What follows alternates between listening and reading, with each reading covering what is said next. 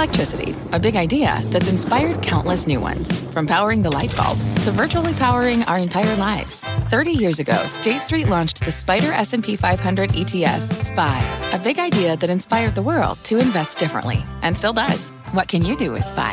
Before investing, consider the fund's investment objectives, risks, charges, and expenses. Visit ssga.com for a prospectus containing this and other information. Read it carefully before investing. SPY is subject to risks similar to those of stocks. All ETFs are subject to risk, including possible loss of principal. Alps Distributors Inc. Distributor. Apple's China problem, how its longtime ticket to success has become a liability. It's Thursday, December 28th. Welcome to the Tech Check podcast. I'm Deirdre Bosa. And I'm Mark Gilbert. Yesterday, D, we talked about Temu and the growth of Chinese shopping apps. Today, it's the flip side of that coin. How Apple, which profited from a huge supply chain in China for decades, is now trying to diversify away from the country. And Tim Cook, he built his reputation at Apple through the Chinese supply chain. He got costs down, outsourcing component manufacturing to local companies. But now, with rising geopolitical tensions and a very different relationship with Apple, China's looking to countries like India and Vietnam to build that next generation of manufacturing centers. And it's a delicate dance because China still needs the factories it does have in China and it really needs China's growing middle class to buy iPhones. So it has to sort of do both things at once. And China, to be honest, needs Apple as well. It wants those jobs within its borders. And that was the subject of our deep dive on Apple and China's relationship. Take a listen. Apple can thank China for much of its success. Access to cheap manufacturing a fanatic iPhone base, even billions of dollars from China's government to build out infrastructure. And China owes no less to Apple. The rise of its middle class, sprawling cities filled with skilled workers, and the creation of a booming technology market. But it's come at a price. Protesters at a major supplier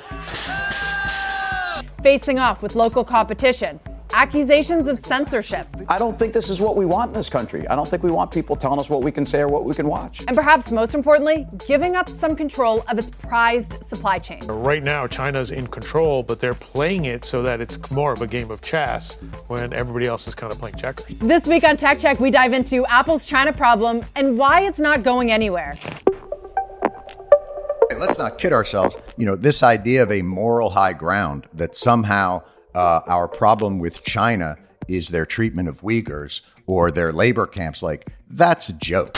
That was Jon Stewart, whose Apple TV Plus show was just canceled. So the New York Times reporting Stewart walked away from the show after planning to do segments on topics like China and artificial intelligence. But according to the report, Apple pushed back on those topics and tried to exert editorial control over the show. And Stewart, well, he decided he'd rather cancel the season instead of cave to Apple's demands. Just one in a spate of recent headlines showing that Apple's long standing relationship with China may be starting to show new cracks in early September. What uh, we are hearing is more and more reports of state agencies as well as state firms um, asking their employees not to bring their iPhones to work uh, on national security grounds. And the next day, one of Apple's biggest competitors in China, Huawei, began taking orders for its first flagship phone in years, something that some suspected wasn't a coincidence.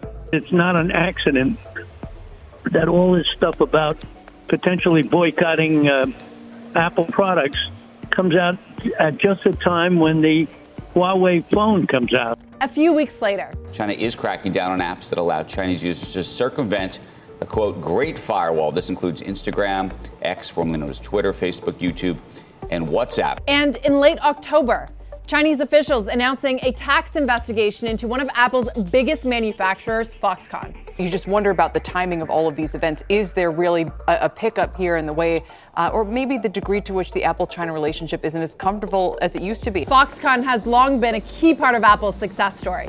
Terry Gou, its founder, got close to Tim Cook in the 1990s when he was still working at another PC company. When Cook joined Apple as COO in 1998, he used that relationship to pivot Apple's manufacturing to China. Apple's hallmark aesthetic and quality largely due to Gou's ability to meet Cook and Steve Jobs' notoriously stringent demands. He built out iPhone City in Zhengzhou and later iPad City in Chengdu. But now Apple's close partner finds itself in political hot water. Terry Gou is making a bid for the Taiwanese presidency. And in August, the billionaire made bold comments in defiance of Beijing, claiming the communist government wouldn't dare touch Foxconn because of its global customers. He pushed back pretty aggressively and said, A, he would not be bullied by China. He cited some of the important customers he had, naming Apple and, and uh, Amazon and Tesla. It's an episode reminiscent of the speech Alibaba founder Jack Ma made in 2020, challenging Chinese banking regulation. Regulators came down hard, eventually sending him into hiding and wiping out $850 billion from his companies. And Terry Gou's misstep is just the latest controversy at Apple's biggest manufacturer. In late 2022, violent protests at Foxconn factories, workers upset about wages and COVID restrictions. Then there's the demand side signs Apple may be getting squeezed there as well. Reports that Chinese retailers are offering iPhones at steep discounts, some going for $200 below retail. Research showing iPhone sales down 4.5% in China from the 14 model. And Jefferies noting it's no longer number one in China, losing out to Huawei. Apple's close ties to China have been a driver of its success, but increasingly it's becoming a liability. So, why doesn't Tim Cook just move its supply chain elsewhere? The answer there is no Apple without China. If it comes down to a $1,000 iPhone is impossible if it's not produced in China. In the late 1990s, Apple was on the brink of going under, struggling against Microsoft and IBM. Well, Apple was about 90 days away from going bankrupt back then in the early days. China was central to its turnaround. The country had a huge low wage workforce with manufacturing skills not found in the US. You could take every tool, die, tool and die maker in the United States and probably put them in the room they were currently sitting in. In China, you would have to have multiple football fields. At the same time, China itself was investing heavily in infrastructure and tech to promote economic growth. It poured billions into constructing Apple campuses out of nothing, paving roads, building houses, even entire airports. That scale, talent, and infrastructure has made it impossible for Apple to replicate that supply chain anywhere else. Cook understood that for Apple, from a margin perspective, with its Foxconn relationship, the way it was going to separate itself was China. More than 95% of iPhones, AirPods, Macs, and iPads are now made in China. And Apple gets about a fifth of its sales from the country. $74 billion in 2022, easily the most of any American company in China. Will there be, at some point in the near future, a bigger market than the United States? Yes. I'm, I am uh, as certain as I can be of that. The numbers simply tell you that. The numbers tell us tell me that, and not just the numbers of people, but the numbers of people moving into the middle class. That for a consumer company uh, is the thing that really uh, begins to grow the market in a big way. Ben Thompson of Stratechery explains that it's Apple's ecosystem, combining hardware and software, that puts it in a unique position to succeed. America's other tech giants have faced their own challenges in China. Chinese consumers pirate Microsoft software, Google and Facebook are blocked by the Great Firewall, and hardware from IBM and Dell are ripped off by local competitors.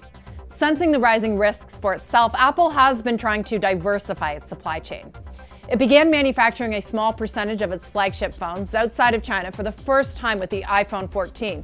India has been a major focus. It went from making 1% of iPhones in 2021 to almost 7% in two years. But experts say it is a steep hill to climb. As much as they talk about moving the supply chain and some sort of threat outside of China, you know, we think that that's something that's going to be almost impossible, at least in the near term. At the same time, Apple has begun to rely more on another Chinese company called Luxshare. Cook made a surprise visit to its factory in October, and analysts say Luxshare will now handle an important role in Apple manufacturing, early product design and prototyping. That used to be Foxconn's job. Cook's visit to Luxshare was the second high profile visit to China that he's made this year underscoring just how important China is to its business model. He posted photos and content to Weibo, China's big social networking site, but not to X or Twitter, a way of courting the Chinese consumer while avoiding broadcasting his trip to an American audience. China also has reasons to keep its relationship with Apple strong.